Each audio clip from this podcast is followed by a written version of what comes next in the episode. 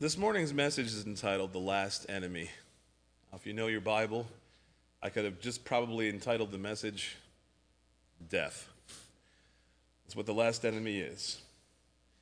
Um, we have, in our, in our family, in our church family, experienced our fair share of it this year.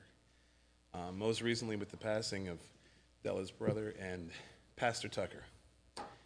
And it, along with the death of my grandfather earlier this year, has made me think long and hard again about this. And we don't, we don't talk about it. It's one of those things that we do reserve for funerals. I don't know why that is.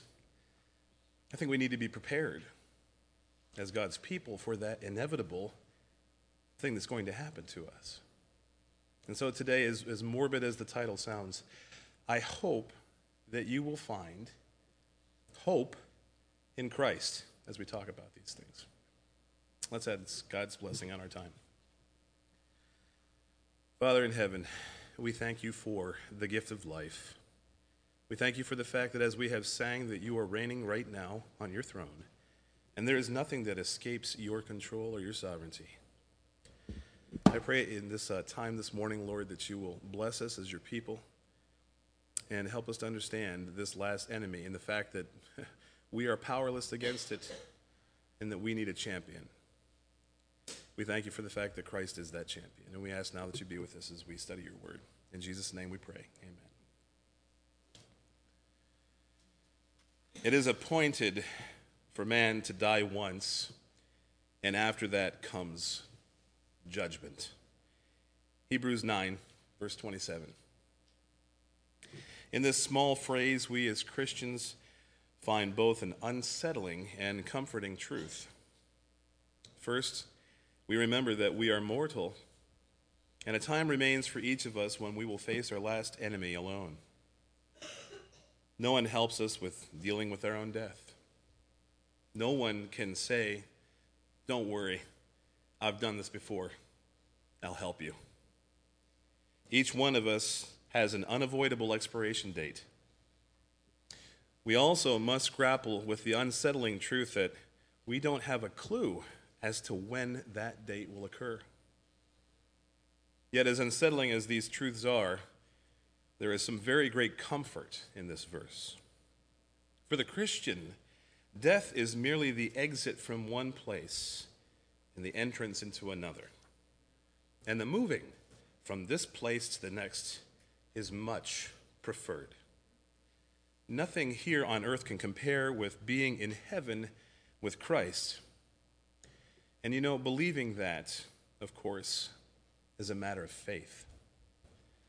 Not only is our own death assured, but also the deaths of everyone we have ever known. Except for Enoch and Elijah, all people die. From unborn children to centenarians, even Methuselah, who is the oldest recorded man to have ever lived, 962 years old, almost a millennia, but he still died. And while the people of the world count themselves as lucky when others pass away instead of themselves, Christians take no comfort in this at all. All of us, Christian and unbeliever alike, experience a great sense of loss when someone we love passes away. Ultimately, depending on our relationship and their relationship with Christ, one of two things is true. Either we will see them again, or we will never see them again. And sometimes it is the latter truth that causes us so much grief. Death is not natural. We were designed to live. It is because of our rebellion against God that we now deal with death. God is not the God of the dead, but of the living. Mark 12, verse 27. And when Adam and Eve died, it, it wasn't a normal process of their life cycle. They had been made to live forever. And had sin never entered the world, that is exactly what would have happened. Imagine, if you will, Adam and Eve still being alive today. Death is the result of our sin. So before we go blaming God for our cessation of life, let's remember that the responsibility For the existence of death rests squarely on our own shoulders. We don't like talking about this subject, but it is important that we understand this last enemy of our souls and that we are prepared for our eventual engagement with this ancient foe. Well, what is death? Death is the absence of life. Well, then what is life? That's a good question. Life is difficult to describe apart than using itself to describe itself. We can look at something that is alive and know that it is alive. And we can look at something that is not alive and know it is not alive. But we have difficulty in describing just exactly what life is. Let's look at the creation of Adam.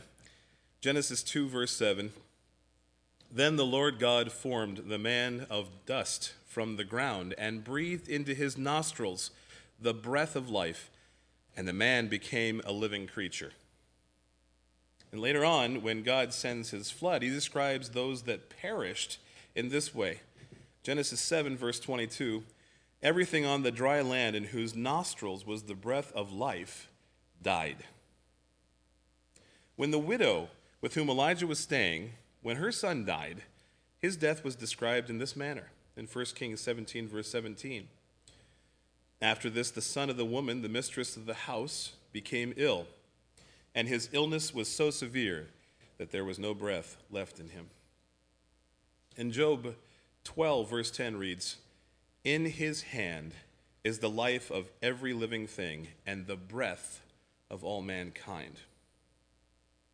Now, it is apparent from these texts, as well as others in Scripture, that life comes from the breath of God and departs with the removal of this breath. It should come as no real surprise that God, the author of life, is an active part in maintaining life, and that without Him and the breath He provides, there can be no life. Jesus said these things about Himself. John 6, verse 35. Jesus said to them, I am the bread of life. Whoever comes to me shall not hunger, and whoever believes in me shall never thirst.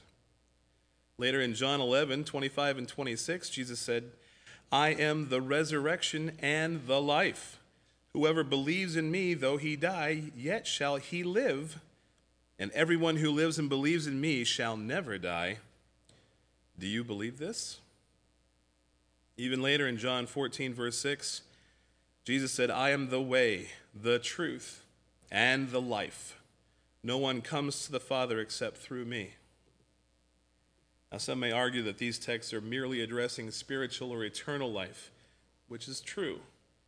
Nonetheless, the important thing to understand here is that life is uniquely a trait of God, which He shares with all living creatures.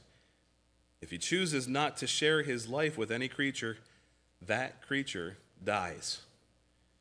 God not only has the power to do this, but he continues to exercise this power many times every single day. There's more. In Scripture, the Spirit is described as breath in both the Old and New Testaments. So when a text refers to breath leaving someone, it means that not only did they just stop breathing, but their spirit left them as well. In the Bible, spirit and breath are synonymous. And concerning the Holy Spirit himself, the word spirit that is part of his name is again the word breath. He is the hagios pneuma, or the holy breath. Every time he is mentioned in the Bible, it's these words. Therefore, if our spirits are synonymous with our breath of life, our very spirits are not our own. They belong to the life breather, God. Understanding these concepts allows us to make some important statements. Number one, our physical bodies, although they may be perfectly healthy, do not live apart from the will of God. And we have certainly found ways in which to kill the body.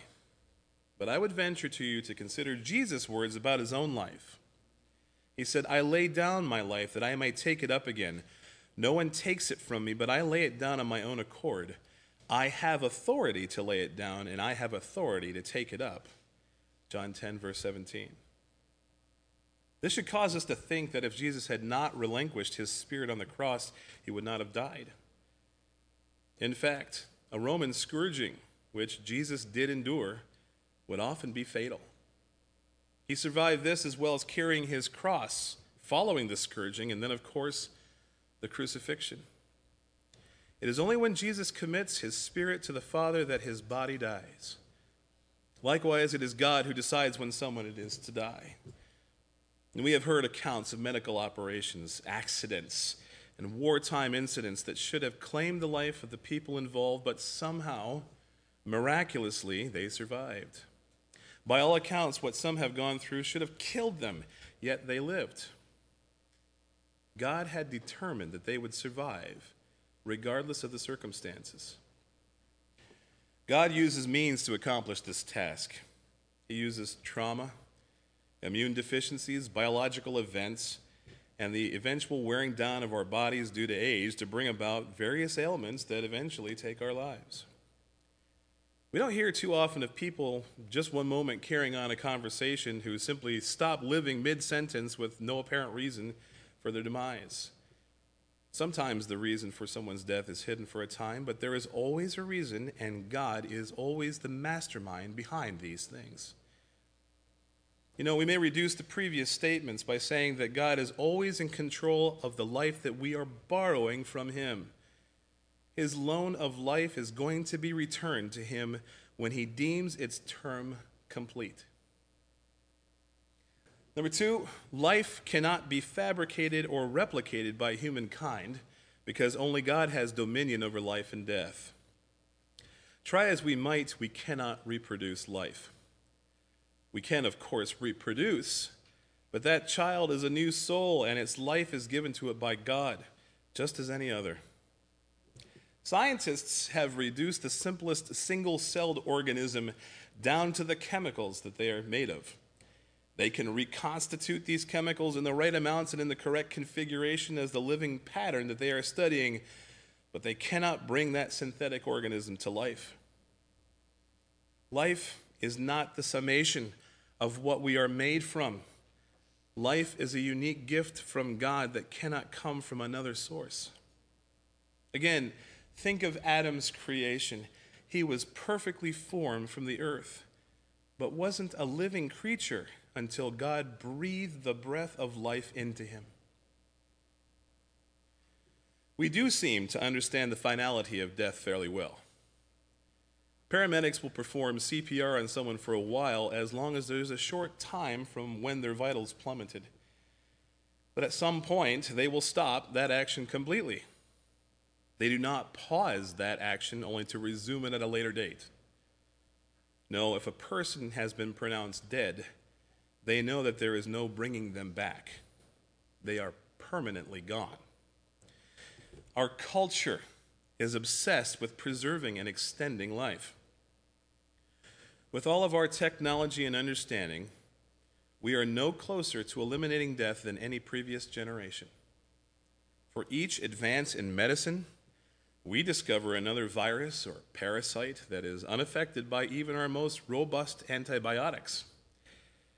Right now, we're terrified by the Zika virus, but that terror will wane and eventually be replaced by another more devastating virus yet to be discovered. You know, the field of cryogenics is expanding. The idea of being frozen and preserved until the life threatening ailment we have can be properly addressed in the future.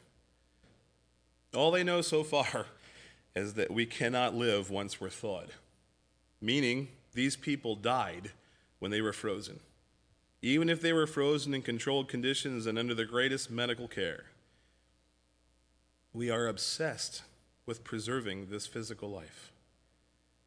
Truly, we are trying to take from God what is rightfully His. The granting of and the removal of life belongs to God alone. And we have the biblical proof as we've read in Ezekiel 37. I'm going to read it again. The hand of the Lord was upon me, and he brought me out into the spirit of the Lord and set me down in the middle of the valley, and it was full of bones. And he led me around among them, and behold, there were very many on the surface of the valley, and behold, they were very dry. And he said to me, Son of man, can these bones live? And I answered, O Lord God, you know. Then he said to me, Prophesy over these bones, and say to them, O dry bones, hear the word of the Lord. Thus says the Lord God to these bones Behold, I will cause breath to enter you, and you shall live. And I will lay sinews upon you, and I will cause flesh to come upon you, and cover you with skin, and put breath in you, and you shall live. And you shall know that I am the Lord.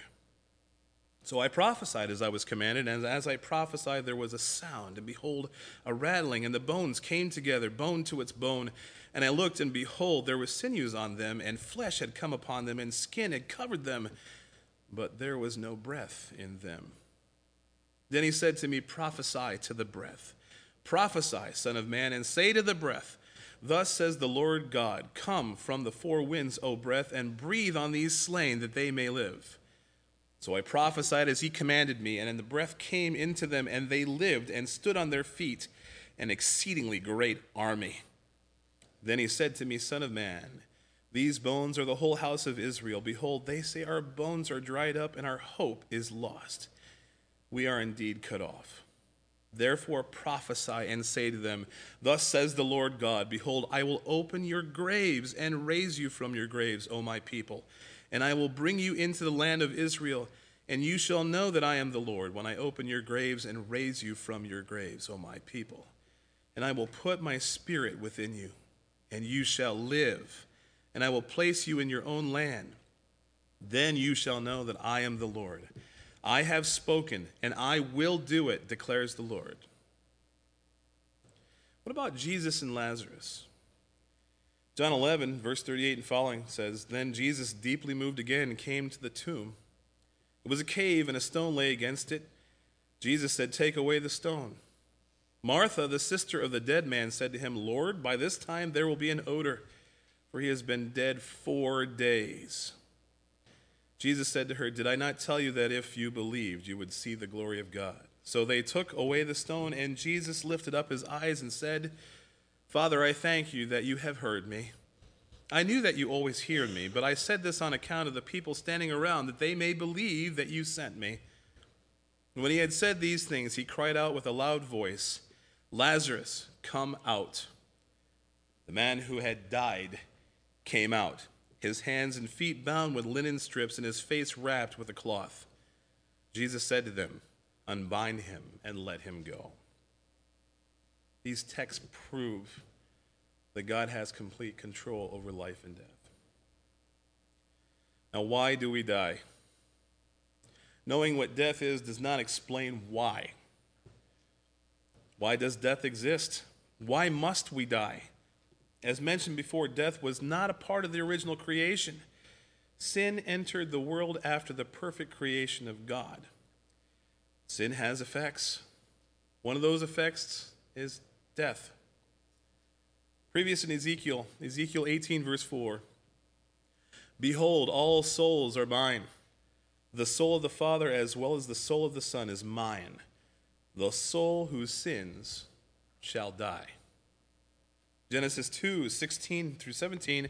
And the Lord God commanded the man, saying, You may surely eat of every tree of the garden, but of the tree of the knowledge of good and evil you shall not eat, for in the day that you eat of it, you shall surely die. Romans 6 23. For the wages of sin is death, but the free gift of God is eternal life in Christ Jesus our Lord. Plainly, we die because we are sinners. We can reverse this thought to help us understand it better. If death is the result of sin, everyone who sins will die. Tell me, are you going to die someday? If you answered yes, then you are a sinner. What is a sinner? A sinner is someone who has broken the law of God. We like to justify ourselves by saying, I'm not that bad. Really? God says you are. Have you ever lied before? If you tell me no, you're lying. James 2 10 11, for whoever keeps the whole law but fails in one point has become accountable for all of it. For he who said, Do not commit adultery, also said, Do not murder. If you do not commit adultery but do murder, you have become a transgressor of the law. God puts to death every rebellious human. No one escapes. Every single one of us are lawbreakers, and therefore we are going to be paid from sin's purse. Well, what about innocent children? Truly innocent children would never die. Anyone who has been a parent or just been around children in general knows that they are little stinkers.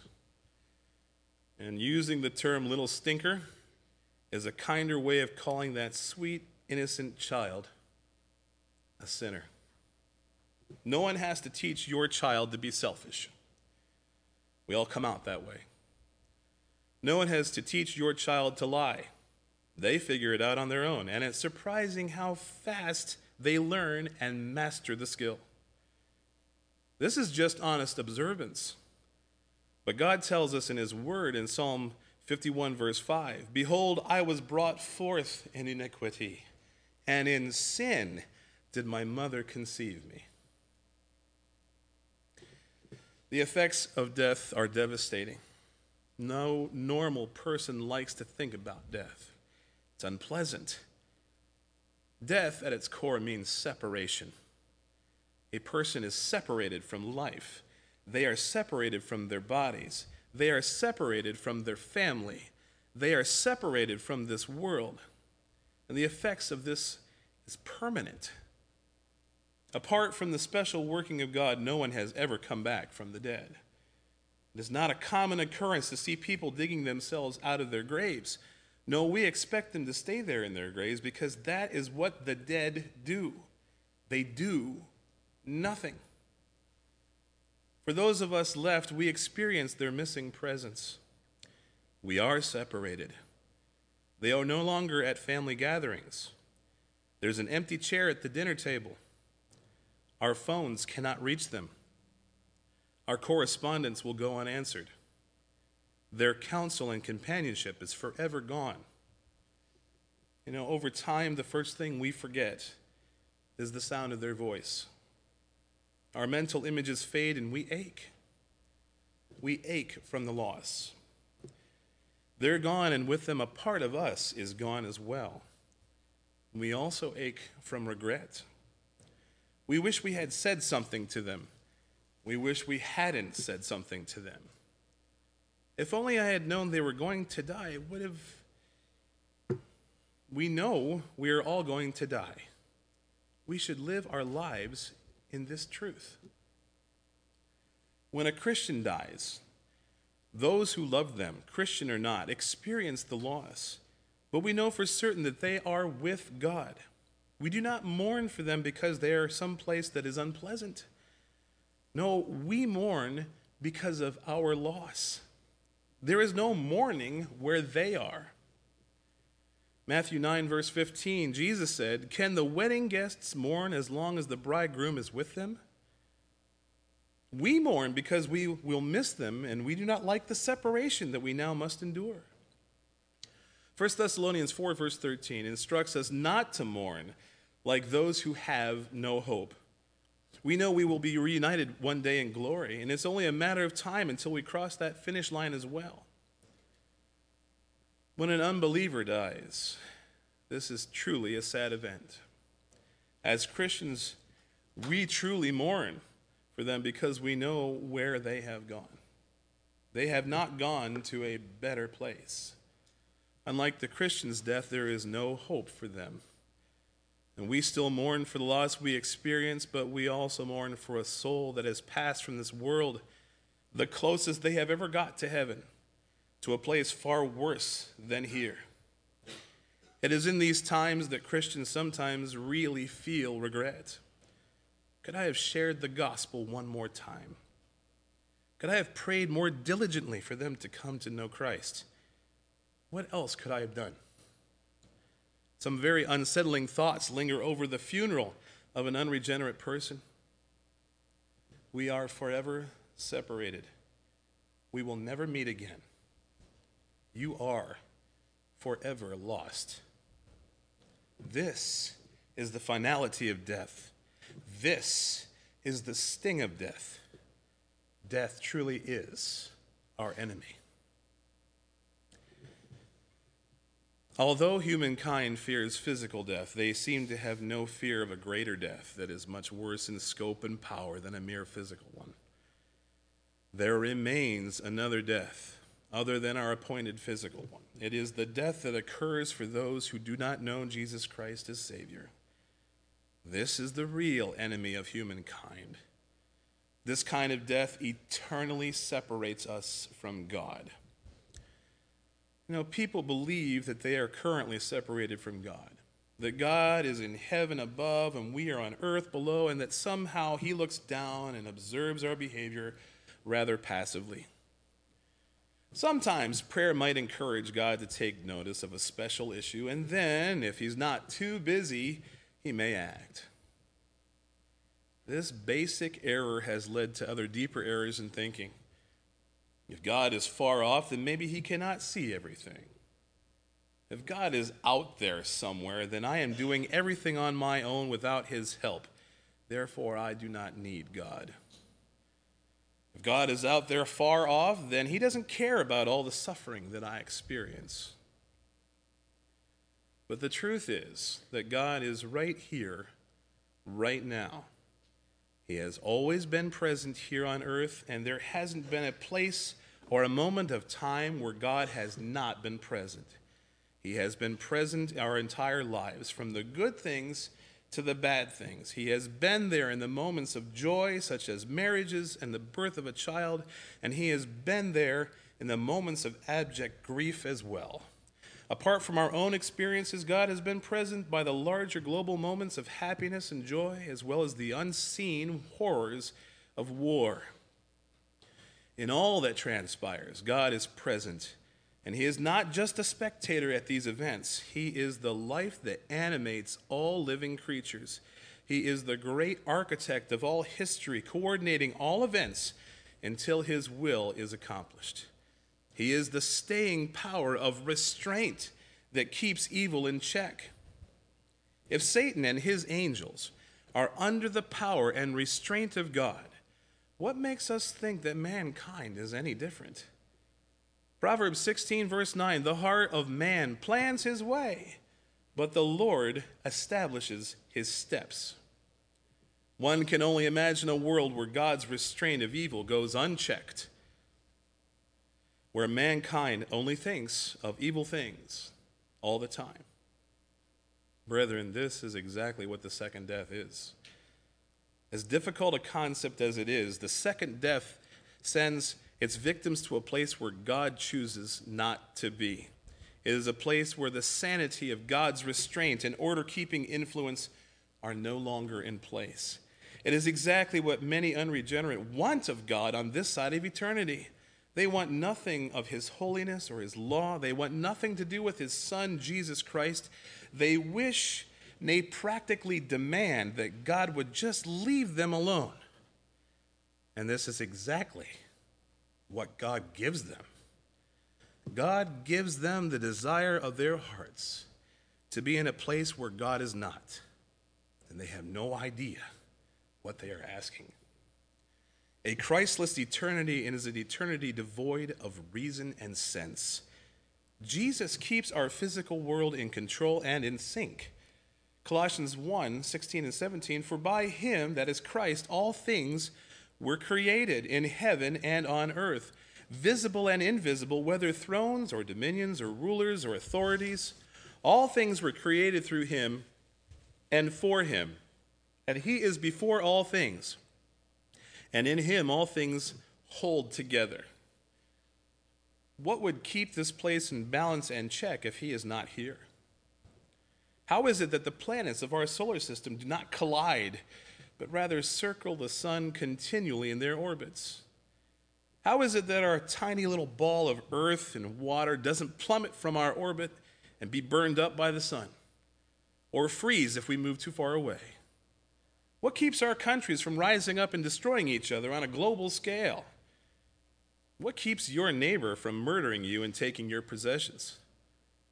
There certainly is enough hatred of our fellow man to spur this action. What keeps your white blood cells fighting off infection? Why do yours continue to do that even right now as you sit here in the pew, but others are right now defenseless due to a breakdown of their immune system? on both monumental and minuscule scales, God is active in keeping you alive. We take God and his continual work with his creation for granted. We say he's distant when he is intimately involved with everyone, saint and sinner alike. The reality is that we cannot fathom a Christless eternity. All we have ever known is a universe saturated with God's intimate interaction all we can do is speculate on the absolute horrific nature of a place devoid of this control of God. That is where those who experience the second death will go. Matthew 7 21 and following Not everyone who says to me, Lord, Lord, will enter the kingdom of heaven, but the one who does the will of my Father who is in heaven.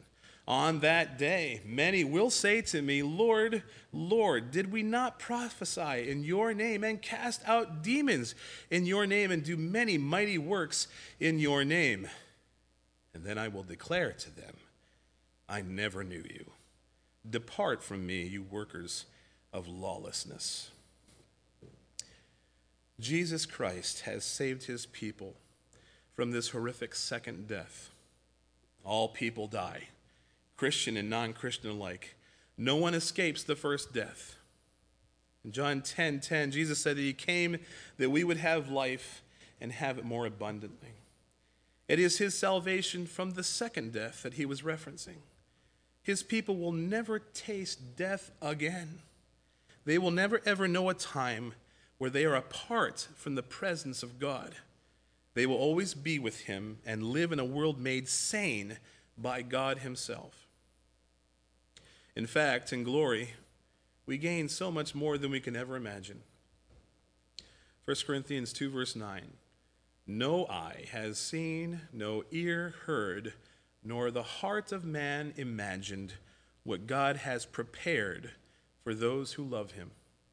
As much as we cannot fathom a Christless existence, we also cannot fathom an existence apart from the effects of sin. We, we have no bearing for that. As unavoidable as our physical death is, this more permanent death is avoidable. Jesus Christ is our champion when dealing with death. What is a champion? A champion takes up the cause of the powerless and fights the battle in their stead. Christ was like us in every way except that he was sinless. Now, if he was sinless, he would never have died, right? Yes, in fact, he says so. John 10, 17, and 18. For this reason, the Father loves me because I laid down my life that I may take it up again. No one takes it from me, but I lay it down on my own accord. I have authority to lay it down, and I have authority to take it up again. This charge I have received from my Father. Jesus lived an absolutely spotless life before God and therefore was the only one who ever died who didn't deserve to die. We often overvalue our perceived innocence. We will often say about someone who passed away at a youngish age that they went before their time, or maybe that they were a good person, and why would God allow them to be taken so quickly? On that concept, let me say that if that person was a child of God, going home to be with Him at a young age is a mercy and not a bad thing whatsoever. But regarding God taking a person at the wrong time, because of how innocent or young they may have been, demonstrates a lack of knowledge of who we actually are as a people. Remember, we are all sinners that deserve the most devastating judgment from holy God. We have broken covenant with him. We have not done as he commanded, or we have done what he has told us not to do in our unregenerate ways. We have demonstrated not a heartfelt remorse over our sin, but rather an overtly smug defiance. We have not cared what he has decreed or valued his law. We have not cared that he is holy and he has commanded us to be likewise. We have not cared about the fact that we are irrevocably his creations and that we have never been freely ourselves. We have enjoyed our wickedness and we would gladly wallow in it. And somehow we believe that God either does not see who it is that we really are or he doesn't care. Brethren, we are this broken. We are this tainted. We are this ugly and repulsive in our sin. Every human being is in this state. We do not grow into wickedness. Rather, we are wicked by our very nature. We look good if we compare ourselves to one another.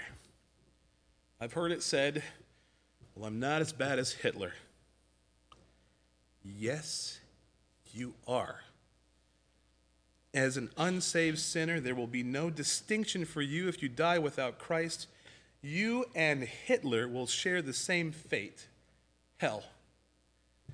Well, no one's perfect. God is. And he compares us to his perfect standard, not to each other. And when we're compared to that standard, we fall way short. If we have even the slightest understanding of this concept, then we must understand that no one dies before their time, but rather all of us have been given grace by God that we have even lived at all. The question should not be, why did God take my loved one so early or so young, but rather, why have I been allowed to live? We don't see our sin as being that bad, when in fact it is so much worse than we can imagine. Now, I reiterate that Jesus Christ is the only person to have died undeservedly. He was fully human and fully God at the same time. And his mission on earth was threefold. He revealed his Father, he fulfilled the law by living a perfectly holy life, and he substitutionally paid the price for his people's sin. He collected the wages of their sin, not his own.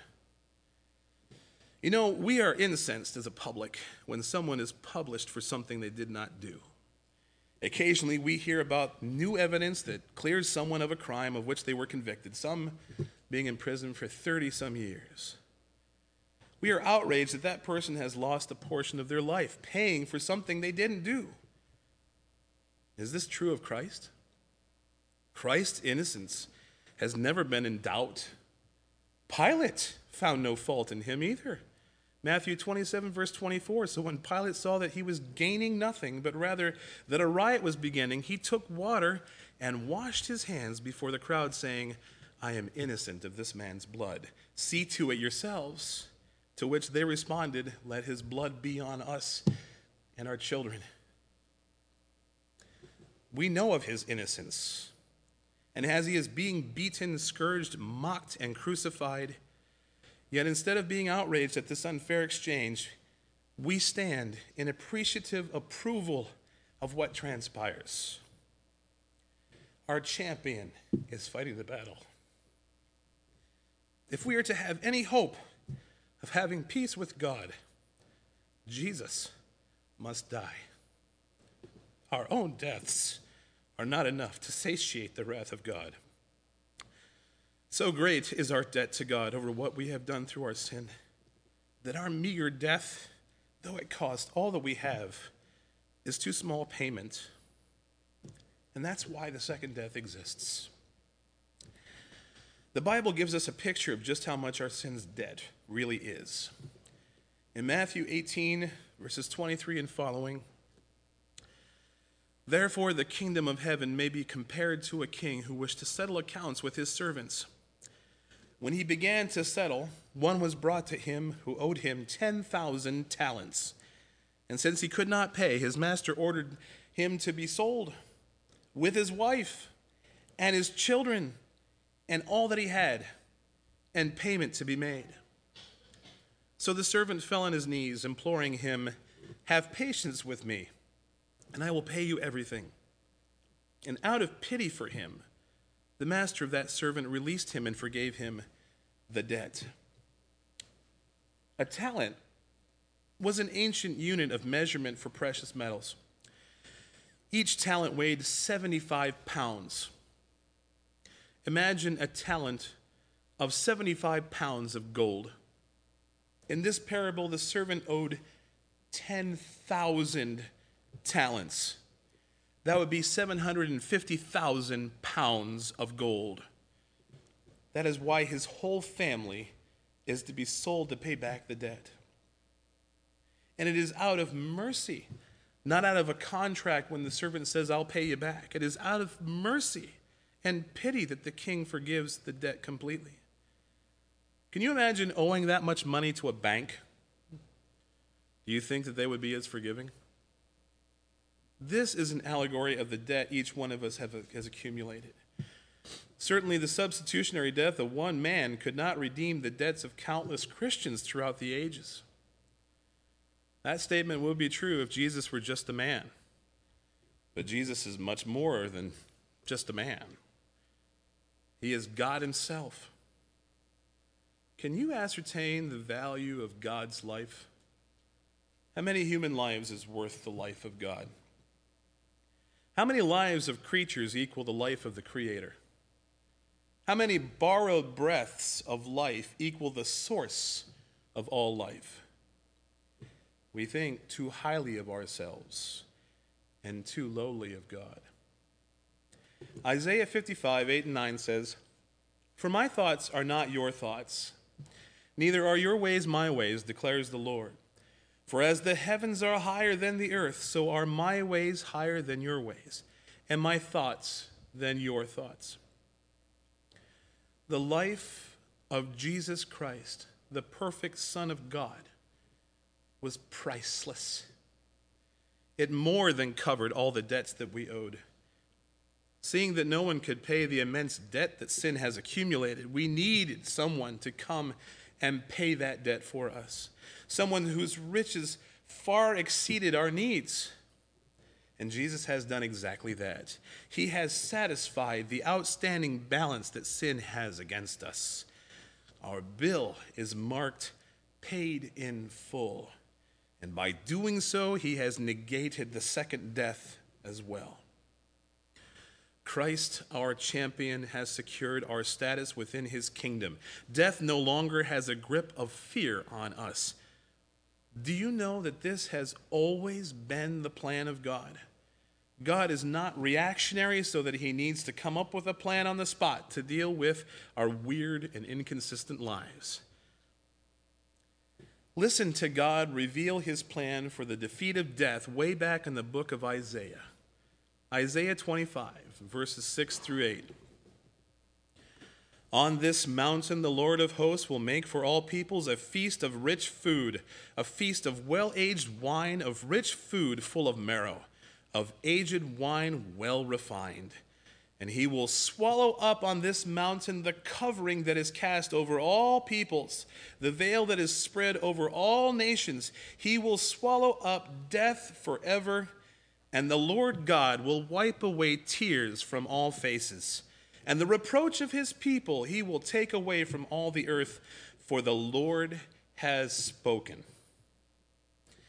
Concerning the future fulfillment of this passage, Paul says under inspiration in 1 Corinthians 15, verse 54 and following When the perishable puts on the imperishable, and the mortal puts on immortality, then shall come to pass the saying that is written Death is swallowed up in victory. O death, where is your victory? O death, where is your sting? The sting of death is sin, and the power of sin is the law. But thanks be to God who gives us the victory through our Lord Jesus Christ. What can we learn from our study of our last enemy this morning? First, although we have dealt with this unavoidable date with our enemy, we must also remember that it is a necessary part of our existence. If, as we began this morning, we understand that we have this appointment that is made for us by God Himself, then it must have purpose. And it is not senseless, as we hear that term applied to deaths, or meaningless. What are those purposes? the hymn writer penned these words Jesus lives, and so shall I. Death, thy sting is gone forever. He who deigned for me to die lives the bands of death to sever. He shall raise me from the dust. Jesus is my hope and trust. Jesus lives, and death is now but my entrance into glory. Courage then, my soul, for thou hast a crown of life before thee. Thou shalt find thy hopes were just. Jesus is the Christian's trust. Also, do you know that God Himself has a perspective on the death of His people? Psalm 116, verse 15 Precious in the sight of the Lord is the death of His saints. God desires His people to be with Him, He wants His children to come home. And so He calls them home in His good pleasure to be with Him. This is part of his purpose for death. We read part of 1 Corinthians 15 earlier, but let's back up a bit and read some more. 1 Corinthians 15, now starting with verse 50. I tell you this, brothers flesh and blood cannot inherit the kingdom of God, nor does the perishable inherit the imperishable. Behold, I tell you a mystery. We shall not all sleep but we shall all be changed in a moment, in the twinkling of an eye, at the last trumpet. For the trumpet will sound, and the dead will be raised imperishable, and we shall be changed. For this perishable body must put on the imperishable, and this mortal body must put on immortality. When the perishable puts on the imperishable, and the mortal puts on immortality, then shall come to pass the saying that is written Death is swallowed up in victory. You see, brethren, these bodies that we now inhabit were not designed to be forever with God. We need a glorified body like Christ's. Therefore, part of the purpose of death is to make us ready for the age to come. Secondly, I believe that understanding that God indeed has purpose wrapped in this most uncomfortable process of death should help us as Christians lose our fear of it. Job said in chapter 13, verse 15, that though he slay me, I will hope in him. I take great comfort that this part of my existence, as with all of my existence, is controlled and handled by God Almighty. If it were anyone else, I would have great and justifiable fear. Earlier, I mentioned that we all face death alone and that no one can come along and say that they can help us because they've been through it and know what to expect. That was only partly true. No other person can say this except for Jesus Christ.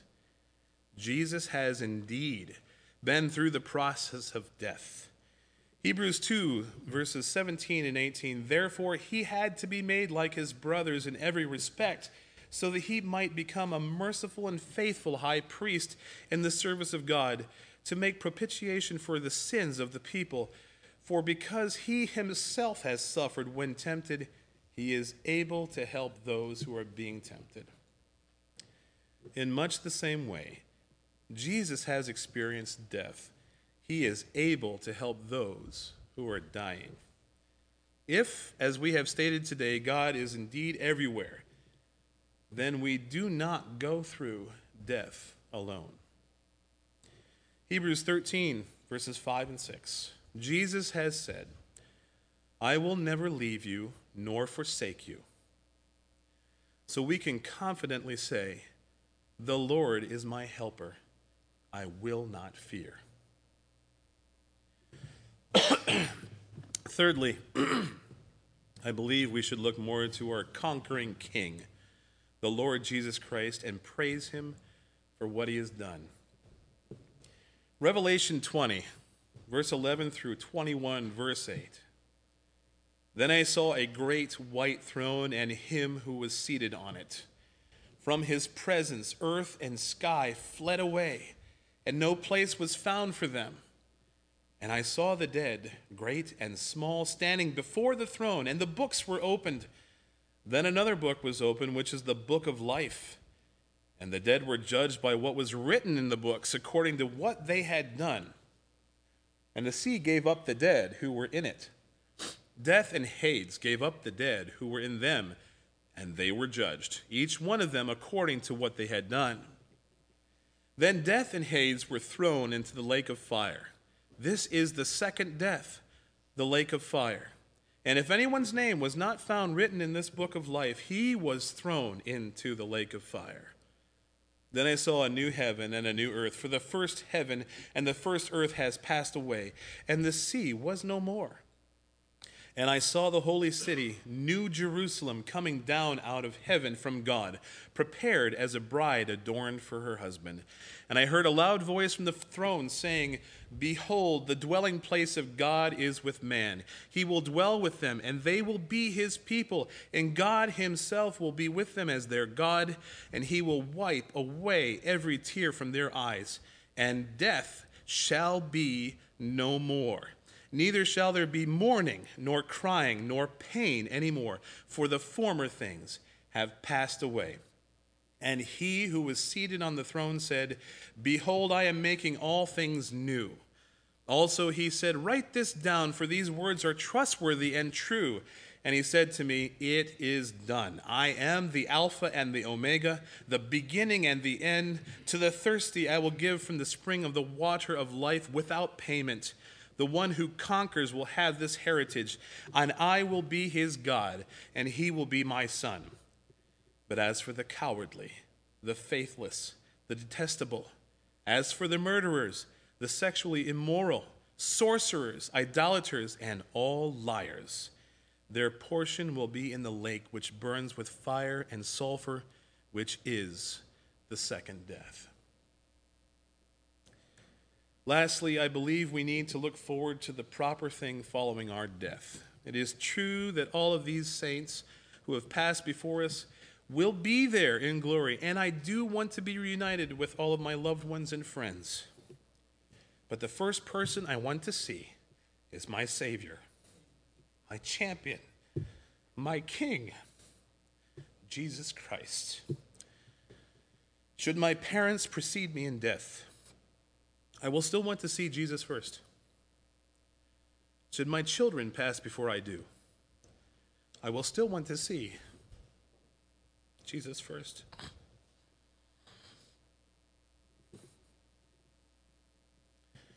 Should my dear wife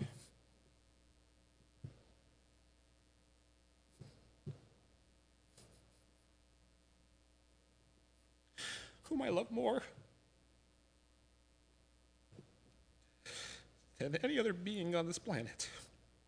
As before I do. I went to see Christ first. In fact, as cold as this may sound, I could just be with Jesus and see no other loved one, and it would be all right. All of the previous relationships that we have experienced on earth will be no more the only relationship that still exists in heaven is the one between redeemed sinner and wonderful Savior. The heart of the Christian longs to be with Christ. Another hymn writer states The bride eyes not her garment, but her dear bridegroom's face. I will not gaze at glory but on my King of grace. Not at the crown he giveth, but on his pierced hand. The Lamb is all the glory in Emmanuel's land. Is this your hope today? Do you want to be with Christ? Or do you fear death because you're unsure of where you'd spend eternity? Maybe you know exactly where you'd spend eternity and it frightens you. You know, if that's the case, it's a good thing. It means you realize that there's a problem between you and God, and that problem is your sin. If we have discussed today, you cannot reconcile yourself to Him, but God can reconcile you to Himself. Romans 5 6 through 11. For while we were still weak, at the right time, Christ died for the ungodly. For one will scarcely die for a righteous person, though perhaps for a good person one would dare even to die. But God shows his love for us that while we were still sinners, Christ died for us. Since therefore we have now been justified by his blood, much more shall we be saved by him from the wrath of God. For if we were enemies, for if while we were enemies, we were reconciled to God by the death of his Son, much more now that we are reconciled, shall we be saved by his life. More than that, we also rejoice in God through our Lord Jesus Christ, through whom we have now received reconciliation. Call on him to forgive you and do it right now. We are not owed our next breath. God is able and willing to forgive. When your eyes eventually close in death, instead of waking to judgment, wrath, and eternal separation from God, they will open to a loving Savior who will gently wipe away your every tear. Let's pray. Father in heaven, we are thankful for your work. We're thankful for the Lord Jesus Christ. We are thankful for the gift of life. We are thankful that our deaths are appointed and handled by you. We are thankful that they are just an entrance from, from this world into the next. We ask, Lord, that by your Spirit you'll work in the hearts of your people here this morning, Lord. You'll bring about change. Help us to think long and hard about our eventual leaving this world. And I pray, Lord, for those who don't know you this morning, that today might be the day, Lord, that you miraculously bring them to life by your Spirit. We thank you that you are still operating in the world today. We thank you for the fact that you still control all things and that all things hold together by you. We give you praise for that, Lord. We ask your blessing upon our time today. In Jesus' name, amen.